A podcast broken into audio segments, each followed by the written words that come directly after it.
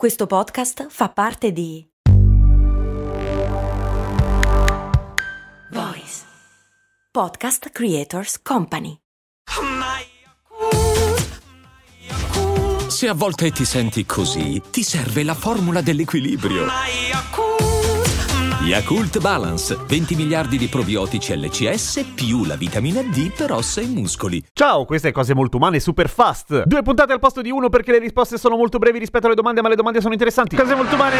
Chiede il patron Giorgio perché nelle automobili i finestrini dei posti dietro non si abbassano mai del tutto. Non li possono fare della misura giusta? È una buona domanda e spesso si dice che i finestrini dietro non si aprano per una questione di sicurezza nei confronti di chi viaggia dietro che in genere sono i bambini ma in realtà ovviamente non è così. O non del tutto se non altro. Solo che prima i finestrini si aprivano, adesso no. Come mai? Principalmente perché è cambiata la forma delle macchine, mi spiego. Un modo di definire la carrozzeria di una macchina è attraverso i volumi, cioè tutti sappiamo che una monovolume è a forma di merendina e per semplificare le cose diciamo che una tre volumi invece è la macchina a forma di macchina dei pictogram, cioè cofano, poi l'abitacolo e poi il culo dove c'è il bagagliaio, ok? La forma della classica berlina che è stata la forma più diffusa nei decenni scorsi di automobili. Ultimamente molto più spesso le auto sono a due volumi, cioè cofano, abitacolo e culo tutto insieme, perché hanno il sedere più spiovente e sono più compatte. Poi ci sono un sacco di altre definizioni, naturalmente berlina, coupé, hatchback, due volumi e mezzo e così via. Ma per semplificare, ecco, il fatto che si accorci la macchina e che non abbia il sedere vuol dire che le ruote dietro sono praticamente all'altezza del sedere delle persone che sono sedute sul sedile posteriore. La state immaginando la macchina di profilo? Ecco, se la ruota è messa lì, vuol dire che la portiera dietro è tagliata perché deve lasciare spazio al passaruota, cioè quello che comunemente viene chiamato parafango. Perché c'è la ruota lì, non può esserci una portiera, se no copre la ruota, ok? Se tagli la portiera, non ci sta più tutto il vetro dentro la portiera, cioè ce ne sta solo un po', per cui non può scendere tutto quanto, può scendere solo per un pezzo, a volte metà, a volte tre quarti, ma è questa la ragione per cui i finestrini dietro non si aprono quasi mai del tutto, perché le auto sono diventate più piccole. Poi c'è anche da dire che, boh, da un punto di vista dell'utilità è relativa naturalmente, nel senso che fra aria condizionata e finestrini davanti che effettivamente si aprono del tutto, dietro ti serve per prendere un po' d'aria in faccia quando stai per vomitare perché hai bevuto troppo e ti stanno portando a casa, o B per far uscire il muso del cane che deve fare il cane in autostrada. Che però è giusto che non si apra troppo il finestrino, se no magari quello si butta giù e non, non ci piace questa cosa. A domani con cose molto umane!